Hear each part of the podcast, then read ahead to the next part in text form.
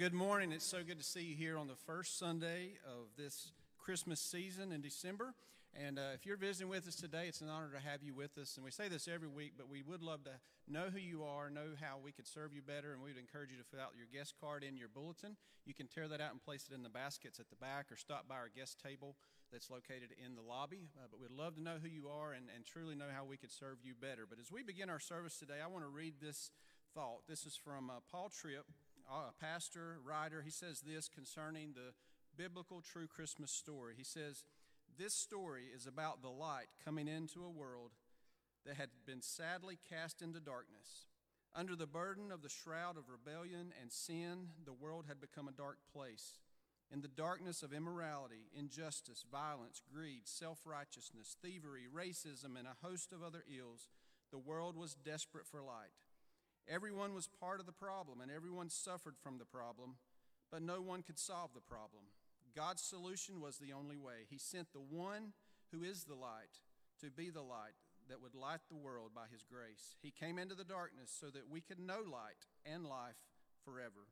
Here is the Christmas story. Only light can defeat the darkness, and the light has come. If you're like me, you love Christmas. But the danger is that Christmas and the true meaning can become too familiar to us. And I hope and I pray that through this Christmas season that you're reminded in this weary world that our hope is in Jesus Christ and he is the true meaning of this season and he is the reason we gather and celebrate today. So I hope that you will keep that in mind as we worship today. Please stand and let's join our hearts together as we worship.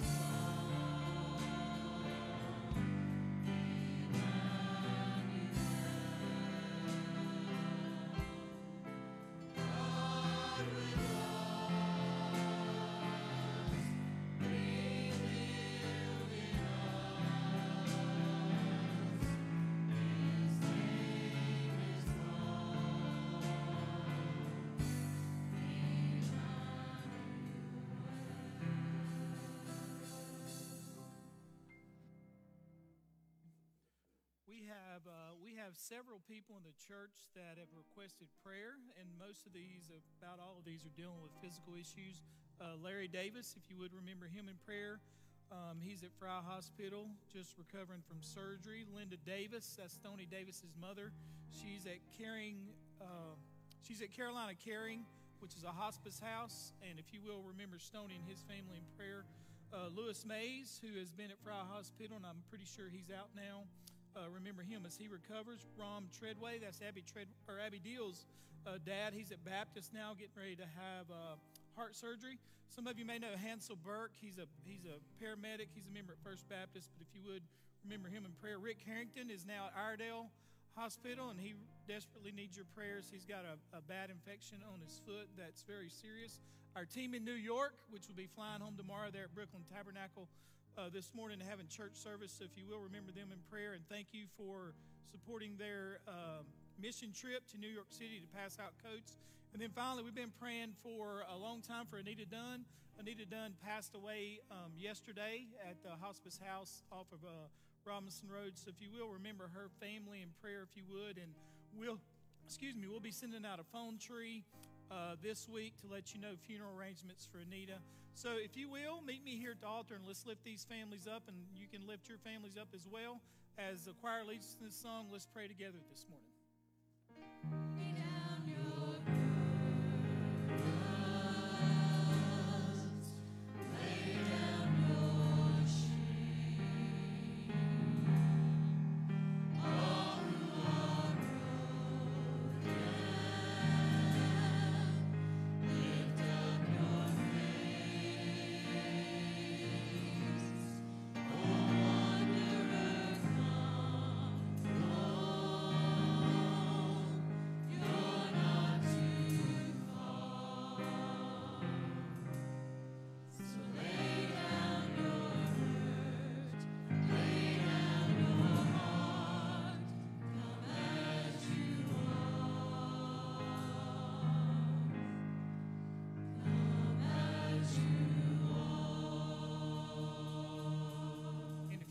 With us now. If you will, just lift up one of those names that I mentioned that needs God's touch physically. If you will, pray for them in the quietness of this moment.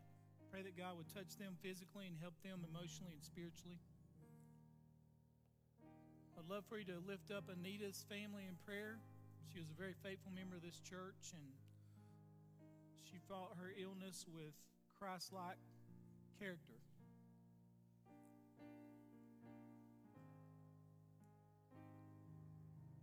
Lift yourself up to the Lord this morning. Ask God to help you. Father, we want to thank you, Lord, that you're here in our midst. Father, we want to thank you that you hear us when we pray.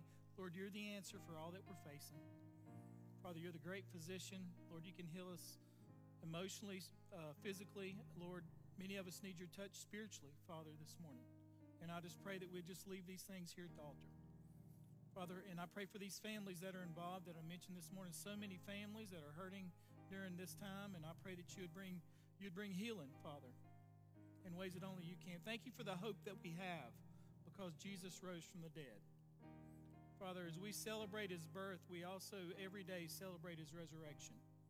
Father, your word says the righteous have hope in their death, and we're so thankful for that. Father, thank you that our faith is real. Lord, I want to thank you for this church that will not only pray for members, but reach out and show uh, love and compassion to those members as well. And Father, we thank you for the help that you're going to give. All these names that we mentioned in ourselves. Father, in Jesus' name I pray.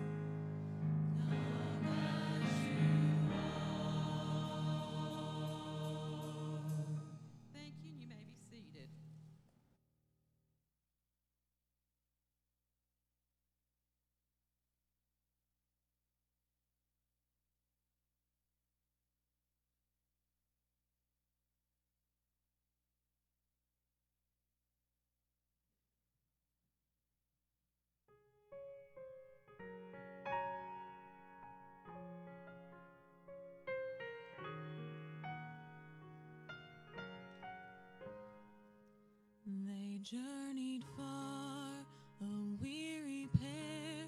They sought for shelter from the cold night air. Some place where she could lay her head, where she could give her babe a quiet bed. Was there no room?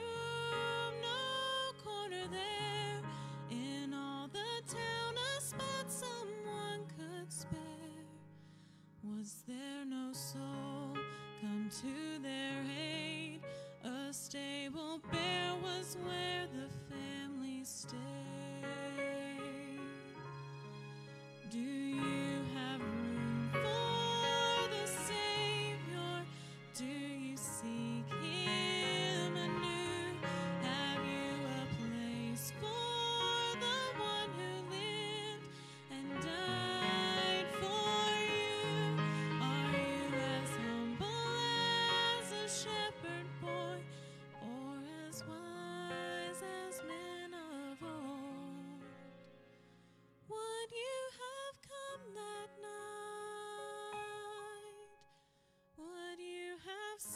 the light.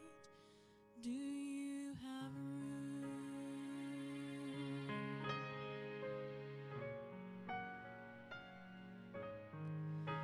A star.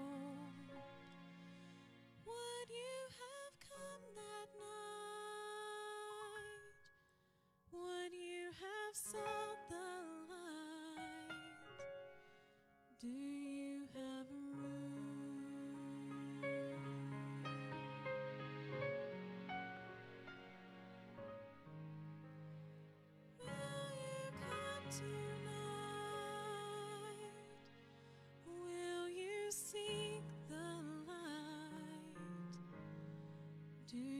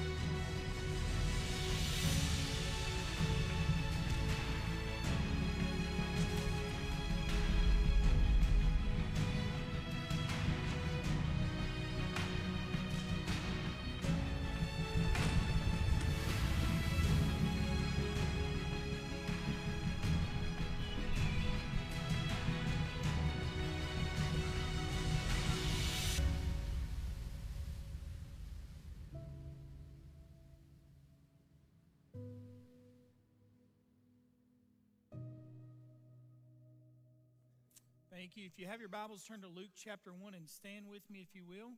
We're going to be looking at uh, 25 verses this morning in rapid su- succession. The next uh, several weeks, we're going to be looking at Luke chapter 1 and the very first part of Luke chapter 2. And our thought during these next three weeks is getting ready for Jesus. Now, notice the first four verses of Luke's gospel. He's writing the gospel of Luke actually to a person, and we're the benefici- beneficiaries of that.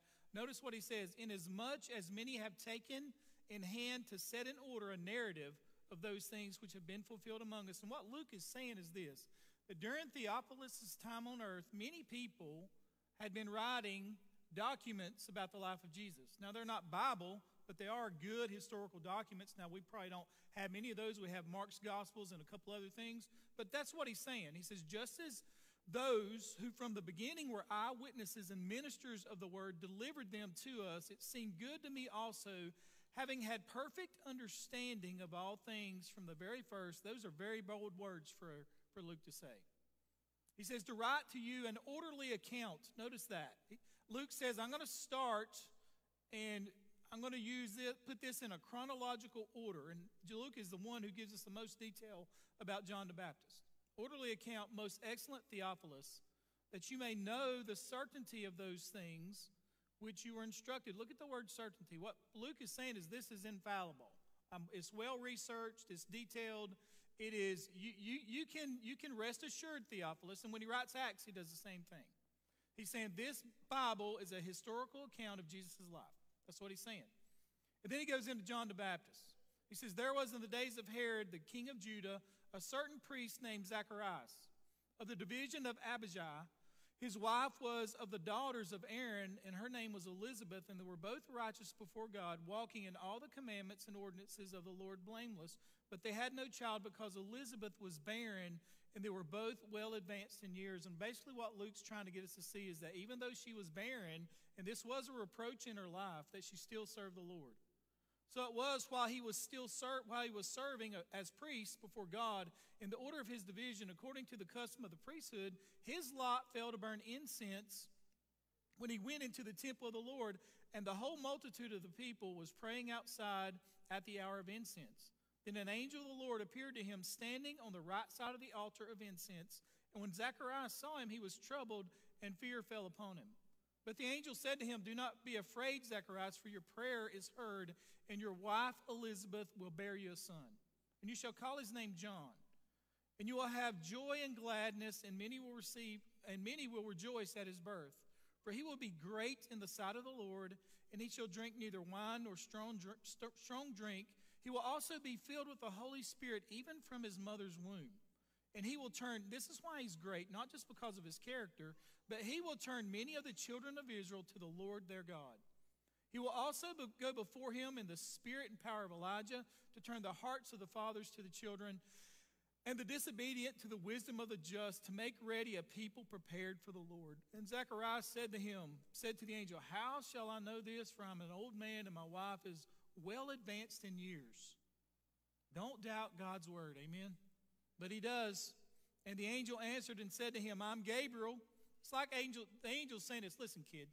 He says, I'm Gabriel, who stands in the presence of God and was sent to speak to you and bring you these glad tidings. But behold, you'll be mute and not able to speak until the day these things take place, because you did not believe my words, which will be fulfilled in their own time.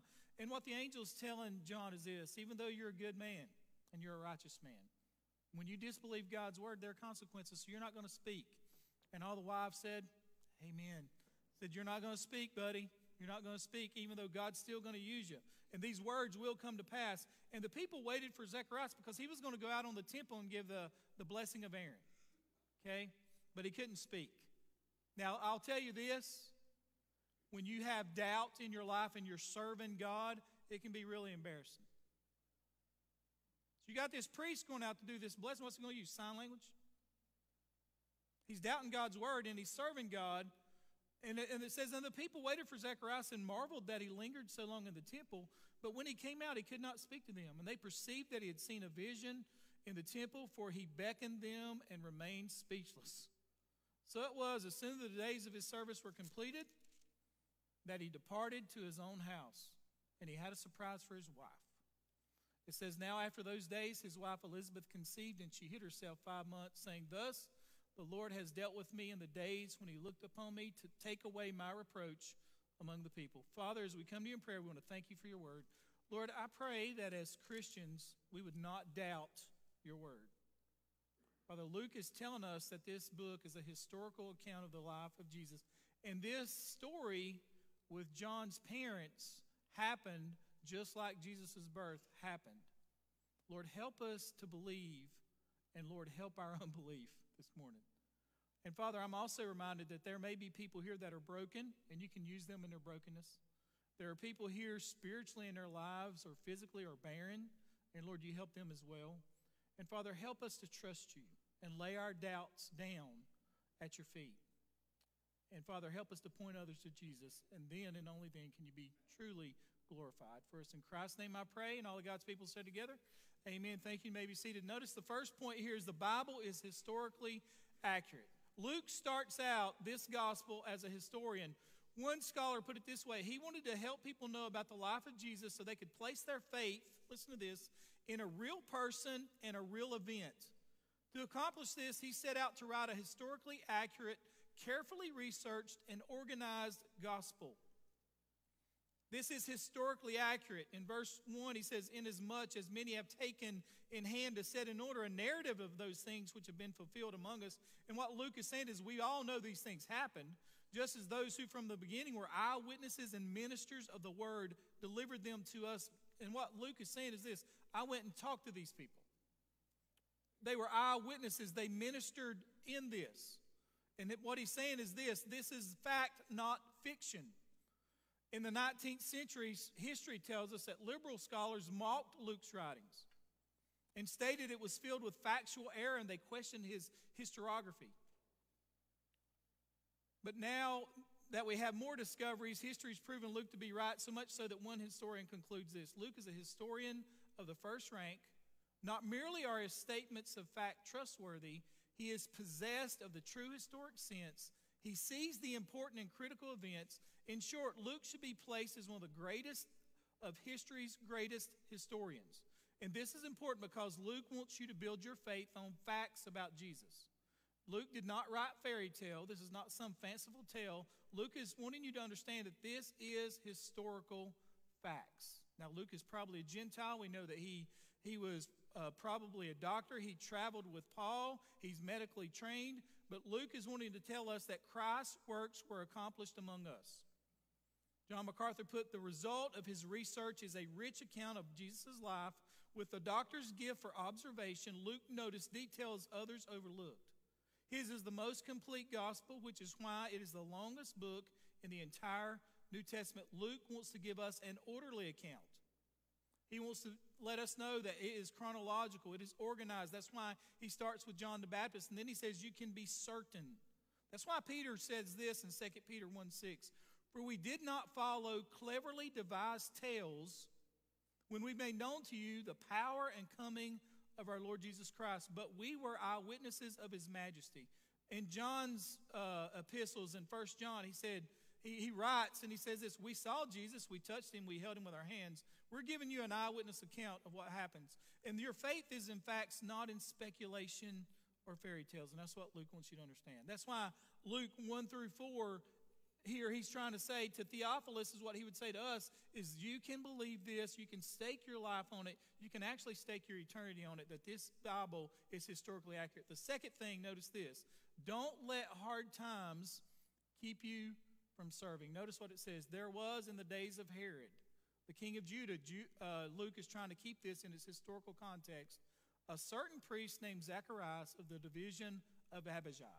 He was serving the Lord as a priest. Both Zechariah and Elizabeth come from a, the priestly line of Aaron. They're both active in ministry. They're both noted for their godliness, and God regarded them as righteous. But verse 7 says that her womb was barren. She had no child. In the Hebrew culture, that was a sign of God's curse on your life. That was a sign of God's curse on your life. Whether rightly or wrongly, that's how people viewed it. That's why in verse 25, she says, God, you removed the reproach of my life because as she advanced in years, she couldn't have a baby. And it was, and people looked at her like, what did she do wrong?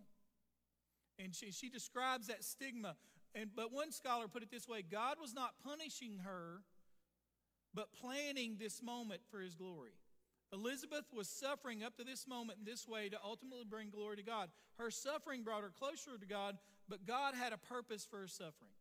That's why, if you're suffering, the question isn't why am I suffering, but how can I glorify God in my suffering? Elizabeth didn't let her barrenness keep her from living for God and serving Him. She still was serving God. Even though she was barren, and I'm sure they prayed about this almost daily, especially now that He's in the temple. They were still serving God, they didn't blame Him. And they should be a great example to us. When you're suffering through life, will you still be serving the Lord?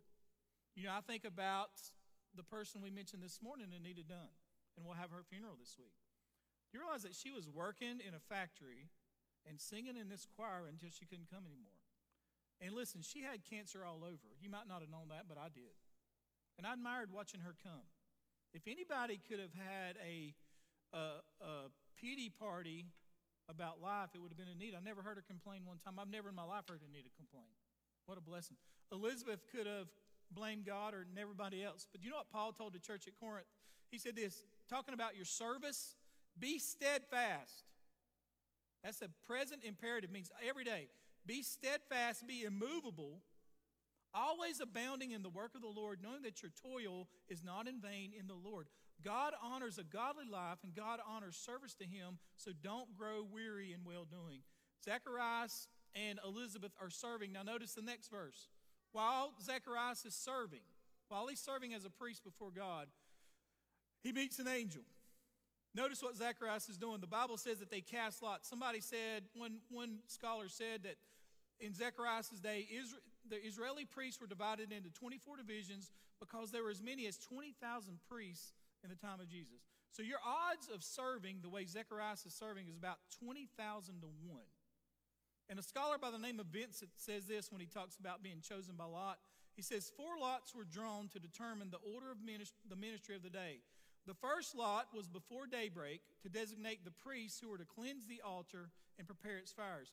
The second for the priest who was to offer the sacrifice and cleanse the candlestick and the altar of incense. The third for the priest who would burn incense. And the fourth appointing those who were to lay the sacrifice and meat offering on the altar and pour out the drink offering. There are said to have been 20,000 priests in Christ's time, so that no priest would ever offer incense more than once in his lifetime. It is worth noting that many priests never enjoyed this privilege because a lot never fell on them. This is more evidence that God was providentially in control of the details. Notice those first three words so it was. What a day. So it was. So it was that Zacharias just dramatically, the lot fell on him. So it was that Zacharias was in this special place. Show, show this picture on the screen. This is the basically where the Holy of Holies was. If you see those steps at the bottom, that's where Zacharias will come out and attempt to give this blessing of Aaron. You go inside those doors, which only priests could go in. That first part is where Zacharias was on the right side. That's where you burn incense. Behind the veil is the Holy of Holies. High priest goes in there one time a year. In Zacharias, this is the, the once in a lifetime opportunity for Zacharias. He had to win by, by basically casting lots.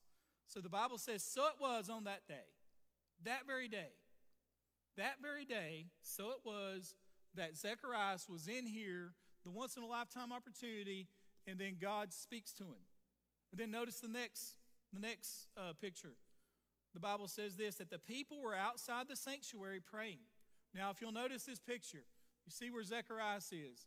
The outer court there is the Gentiles, they couldn't go any further. Then you had the women's court on the inside, and then you had the Jewish men on the inside of that.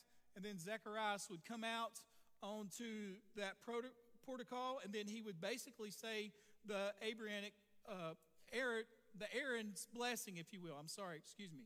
So here, here Zacharias is on this day he goes in and he has this tremendous opportunity, and then an angel appears to him, and the angel starts talking to him. Notice what the angel says, which gives us this point to not stop praying. And then the angel of the Lord appeared to him, standing on the right side of the altar of incense. And when Zechariah saw him, he was troubled, and fear fell upon him. And you would be too. An angel just shows up out of nowhere. And but the angel said to him, Do not be afraid, Zechariah, for your prayer is heard. I wonder how long Zechariah prayed for this. Not only is he and the people praying for the Messiah to come, okay, that's what he's doing. That's what the people are doing. That's why they, they burn the incense. And they're praying, God, send the Messiah to deliver us, okay? Not only are they praying for that, but also what they're praying for is for themselves. God, we don't have a baby. We don't understand it. We have no idea what's going on. But the angel said to him, Do not be afraid, for your prayer is heard your wife Elizabeth will bear you a son, and you shall call his name John. So I'd encourage you in your life, do not stop praying.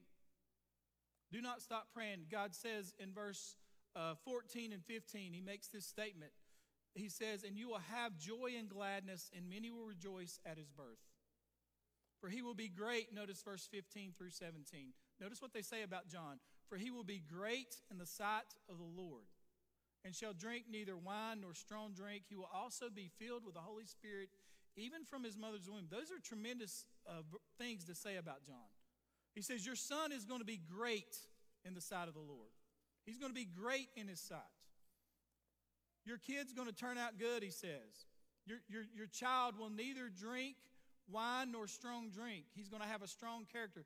He'll be filled with the Holy Spirit, even from his mother's womb, which is uh, amazing. In the Old Testament, the Bible says that when God used the great prophets of old, that the Holy Spirit would come upon them.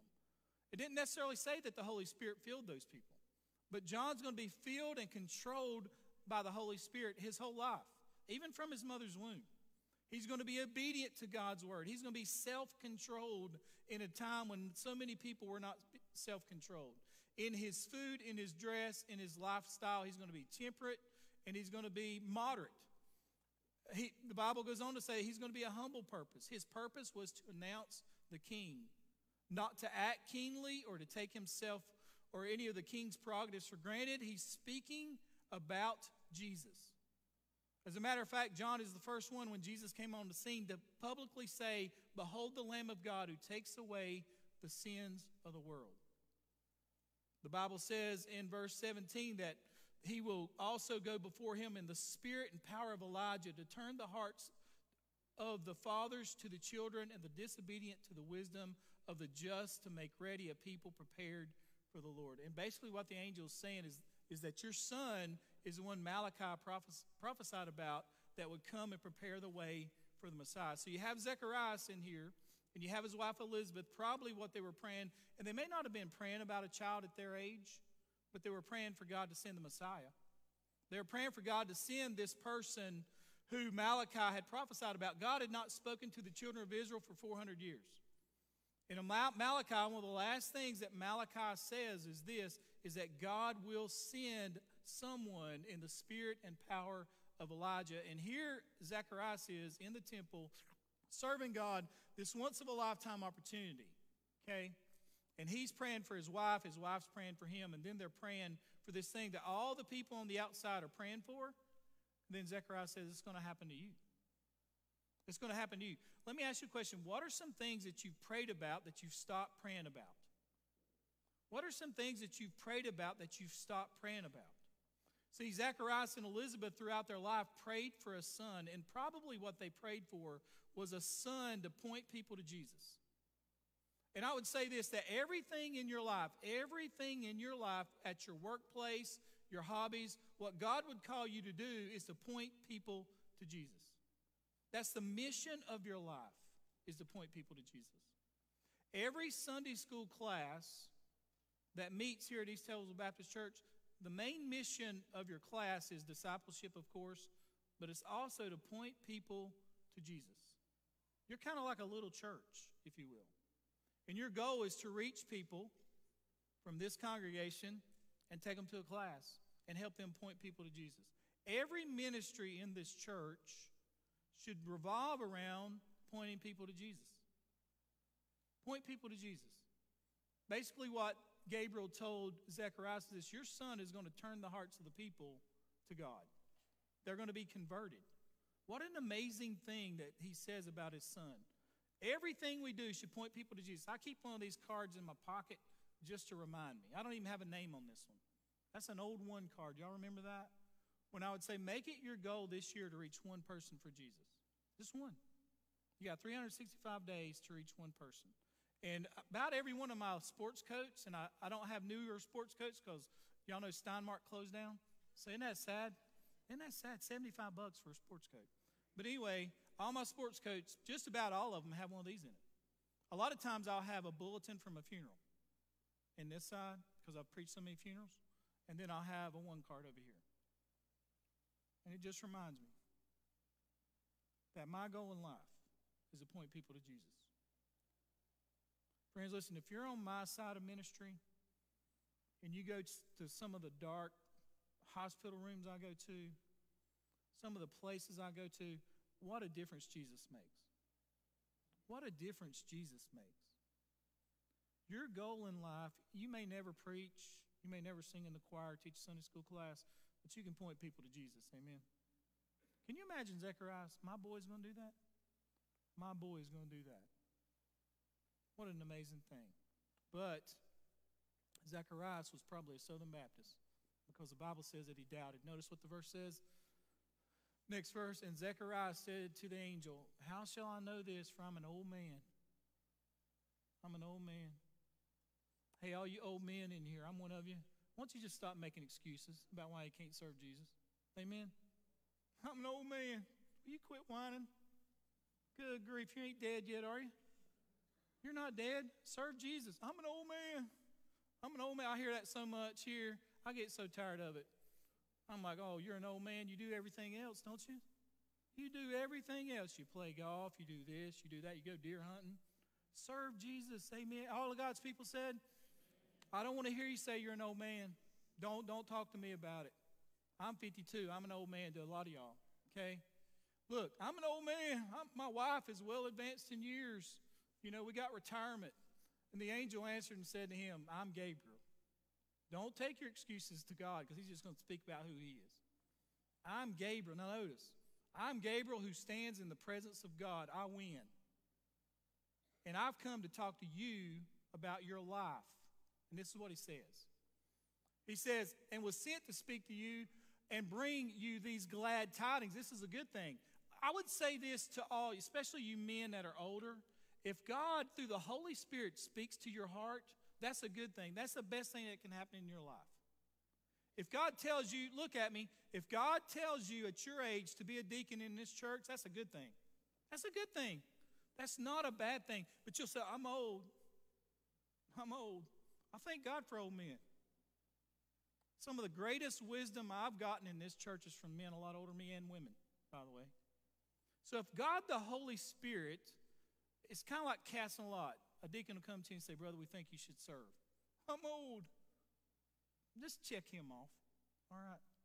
If you're going to make those kind of kind of excuses and, and you could literally be used by God to do a God thing, I'm old. My wife's old. Can't hardly make it, preacher. Yeah, you can. I see you at Walmart. I see all that stuff you're buying. I'm just kidding. I'm old. And what you know what Gabriel says? This is from God. I'm, I'm, look, I'm in the presence of God, and I come to you, and you're going to give me an excuse about you being old. Really? Really? Is that where we're at in life right now? I come from the presence of God, and I come to you, and you're going to talk to me about your age. Okay? And he says, but I tell you what I'll do for you, Zachariah. This, this is, he said this will this is going to happen whether you like it or not. But he says this: you'll be mute, not able to speak until the day these things take place because you did not believe my words, which will be fulfilled in their own time. Now, verse 21 says this And the people waited for Zacharias and marveled that he lingered so long in the temple. But when he came out, he could not speak to them. And they perceived that he had seen a vision in the temple, for he beckoned them and remained speechless. So Zacharias goes out with his unbelief, and it's so embarrassing for him. He's supposed to read this. This is what he's supposed to read. The Bible says in Numbers Speak to Aaron and his sons, saying, Thus you shall bless the people of Israel, and you shall say this. And, and you know some other denominations do this almost every service, and it's not a bad thing. The Lord bless you and keep you.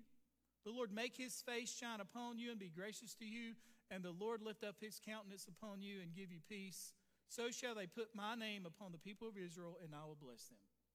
Once in a lifetime, he's going to go out here and say this to all these people that are praying. They're waiting on him. And then they're all going to sing hymns, and they're going to pray, and they're going to leave. But Zacharias didn't believe. And what he, goes out, and what does he do? Sign language? You got to learn sign language real quick. They says he's beckoning them. How embarrassing for Zacharias because of unbelief.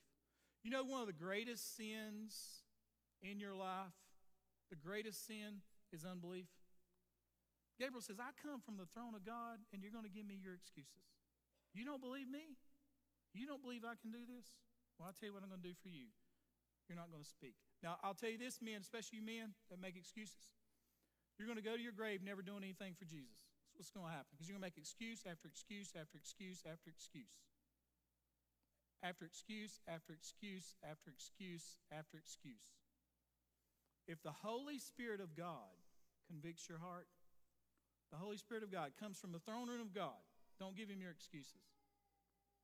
God will bless your life. He'll bless your church's life. He'll bless your family's life. And you can literally see many people come to Jesus. Now, verse 23, it says, So it was, as soon as the days of his service were completed, ladies, look at me. He had to go home. And I wonder what Zacharias is thinking as he's going home. We got to consummate this vision. We got to make this, put this plan into place. He probably walked home a little faster than he walked to the temple, I bet. You, you, you know what I'm talking about? And then the Bible says, yeah, that was a good day for him. Then the Bible says this in verse 24 Now, after those days, his wife Elizabeth conceived. And she hid herself five months, saying, Lord, thus the Lord has dealt with me in the days when he looked upon me to take away my reproach among the people. You know what Elizabeth said? This is what she's saying in a humble, Christ like way. They can't nobody talk about me now. Can't nobody talk about me now. Look at that word reproach. This was a shame on her life, a black stain on her life that she probably thought would never, never go away, but she still served the Lord. And she said, Because of this, because of this, and the way this happened, to honor God, I'm just going to stay hid out for five months. What an amazing thing. I'm going to ask our musicians to come, and I'm going to ask you to stand with me in just the quietness of this moment. And I got four challenges for you during this invitation time. And only God knows where you're at in your life, spiritually speaking. But as our musicians come, I'm going to challenge you to do this. And I don't know where, there again, you are in your life, but I'm going to encourage you to give your brokenness and your barrenness to the Lord this morning. Give your brokenness, whatever that is, if you have it, or your barrenness to the Lord. I would also encourage you to do this to give your doubts to the Lord and say this Lord, I will trust you. Lord, I will trust you. Give your time to the Lord by saying this Lord, I will serve you. And then we all should make this a goal of our life. Say, God, I will point people to Jesus this year and the year to come. Father, I will point people to Jesus. Let's pray together. Father, as we come to you in prayer, we want to thank you for your word. Father, we all can be like, in a sense, like Zacharias. When you come to us, Lord, to have excuses and to have unbelief. But Father, you know the, the steps that we take. Father, your purpose and plan for our lives is better than our own. Lord, they come from the throne room. And Father, I pray that we would set our excuses to the side. And Father, today say, Yes, Jesus. Either I accept you as my Lord and Savior, or I accept your plan for my life. Father, help us not to resist or quench the Holy Spirit. Father, I pray that we would be a church that would be known for pointing people to Jesus. Father, I pray that every ministry that takes place here on this campus would point people to Jesus. Every Sunday school class, Lord, all our discipleship classes, that we would point a lost and dying world to Jesus. Jesus, what a difference you make in our life and then when it comes time to die. Lord, help our unbelief at times, Father, and forgive us. Forgive us for the excuses that we make. Father, help us to live a strong, courageous, bold life in you. And I ask these things in Christ's name. As Sharon leads us in this song, you respond as the Lord leads you this morning.